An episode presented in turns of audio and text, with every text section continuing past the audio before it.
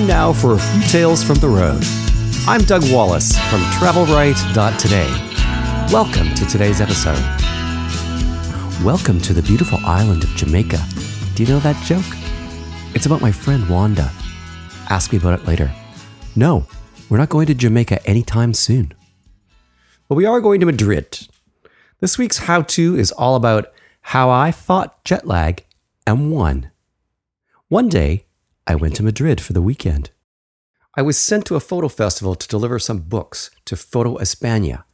And to avoid getting jet lag, I just stayed on the Toronto clock. So my body didn't have time or a chance to adjust to the European time.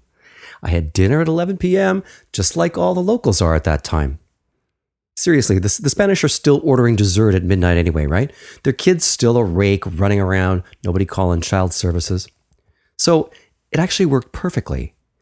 And then I went to the bars until about 5 a.m., and then I got up at 2 p.m. and spent my morning looking at art. Then I did the same thing for the next two nights in a row. It worked perfectly, and I got into such trouble, but boy, was it fun. I admit I had to medicate a little bit to make it work, but that really took the edge off, didn't it? Seriously, there are three things that help fight jet lag. For overnight flights, the second you step on the plane, you have to tell yourself, it's currently 4 a.m. where I'm landing. The power of suggestion can work wonders for resetting your inner clock. Don't eat anything. Don't have a couple of drinks. Just tell your seatmates to climb over you if they need to and go right to sleep. Number two, when you land, try to adjust to your destination's time as quickly as possible. If it's the morning, have breakfast. If it's 3 p.m., go shopping. If it's midnight, go to bed. You should resist the urge to give in at any time and have a nap. It will just make things worse. But if you absolutely have to lie down, make it for no more than 90 minutes max.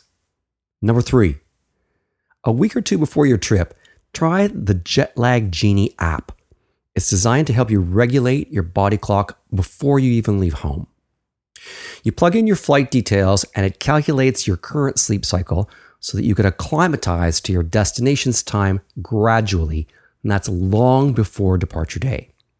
The app puts together a timetable that tells you when to go to bed, what time to set your alarm for, when to nap, etc. It's basically trying to nudge you closer to your upcoming time zone for just $3 at the App Store. iOS only, apparently. Wait, I'm not finished. There's actually a bonus jet lag tip, and it's also this week's travel essential. It's the Human Charger by Valkee. All right, Mr. Music, please. Everybody laughs at me, but I swear the Human Charger resyncs my circadian rhythm like nobody's business. You wear LED light earbuds that send UV free white light to light sensitive receptors in your brain. Via your ears, yes, I know this sounds improbable. I argue to anyone that will listen that it's not just your eyes that are attached to your brain, right? Absorbing the sun's vitamin D through your skin seems to be okay when you're depressed, right? Inventors of this little thing, they claim that topping up with light boosts your energy and mood, and I kind of have to agree. This is good for athletes, business people, anybody who travels a lot. This cuts my jet lag by one third. I'm not kidding. It's $300, and that's at Amazon. Visit humancharger.com. And today's hot hotel is the Town Hall Hotel and Apartments in Hackney, London. Yes, that's the cool part of town. And if you haven't been already, you need to try it out. There's really good value here because the rooms aren't shoeboxes like they normally are in London. You actually have some space. The hotel was formerly, you guessed it, a town hall. So there are meeting chambers and nooks and cranny and all these weird little corners, all very old world elegance, granite flooring everywhere, tons of wood panels halfway up the walls and such.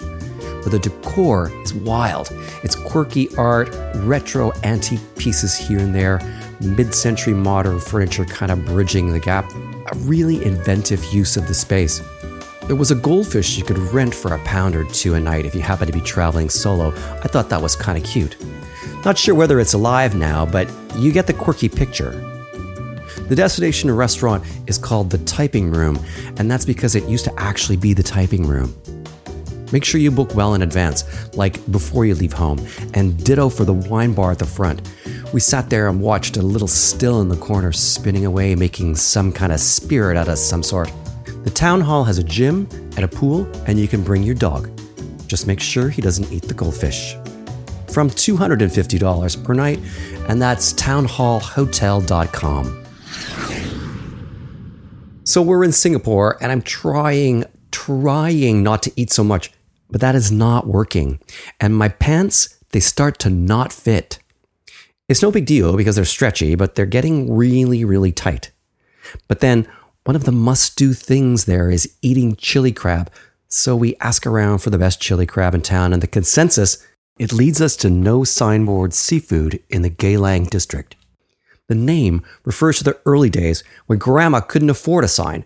So then, when they could afford the sign, there was no need. The name stuck, and now there are four locations. There's also no fuss at No Signboard. It's like one big outdoor patio with plastic chairs, and they're all full. It's one of those places that has alligator and frog's legs on the menu, but everybody's eating lobster or crab, and quite daintily as well. A server brings big bottles of beer in a cart, and halfway through drinking mine, there she is at my elbow again, this time transferring the beer into a fresh frosted mug. I have never seen anything like this kind of service. And she does this all night, and with a smile on her face, too. My hat is still off to this woman. When the famous crab comes, we get our bibs and we dig in. It's really, really good. But I should have used something way bigger like a barber cloth or a truck tarpaulin because my trousers, they have to go in the wash when we get home. But not the dryer, because then they really wouldn't fit. Singapore is a foodie's wet dream, and you'll hear more about it another day because man, I ate that place up. Embrace the chili crab, yeah? Because the world is your crustacean. You can read all about it in the newest issue of In Magazine.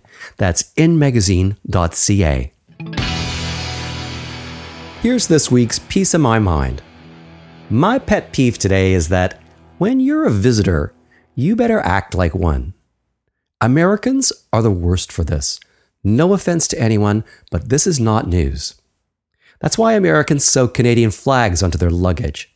Number one, when you're abroad, and I mean on another continent or even just an hour or two away, don't compare everything you see to what you have at home. You can, but just keep it to yourself. No one wants to hear about how everything relates to your life. The Belgians don't want to hear about the new microbrewery that opened up down your street in Raleigh and how good it is.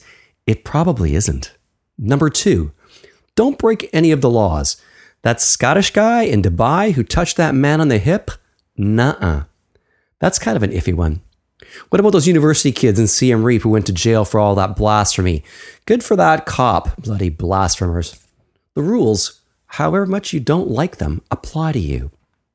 Number three, no pulling faces. Don't make a face if you think the food is weird. Just eat it and shut up, or push it around your plate and hope no one notices, especially the host. Number four, don't take pictures of anyone's kids without first asking. Number five, look up the word humble in the dictionary and memorize it. Then act it out if you have to and practice it before you go, but leave the swagger at home. Did we really get to five? Hmm. My message is when you're not at home, please realize that you are a guest in someone else's land and act accordingly, or you'll just come off being a jerk. If you actually are a jerk, keep that to yourself. And that's a piece of my mind, however small. I guess today's moral is when you're a jerk to the beer lady, your beer is just going to get warm, isn't it? Nobody wants that. That's enough for today, my God. How you people indulge me. Indulge yourself once in a while, yes? There's no better way to do that than by going to the airport. That's good advice. Find triple your inspiration at travelright.today. Thanks for listening, and please share this with your friends. I'll pay you.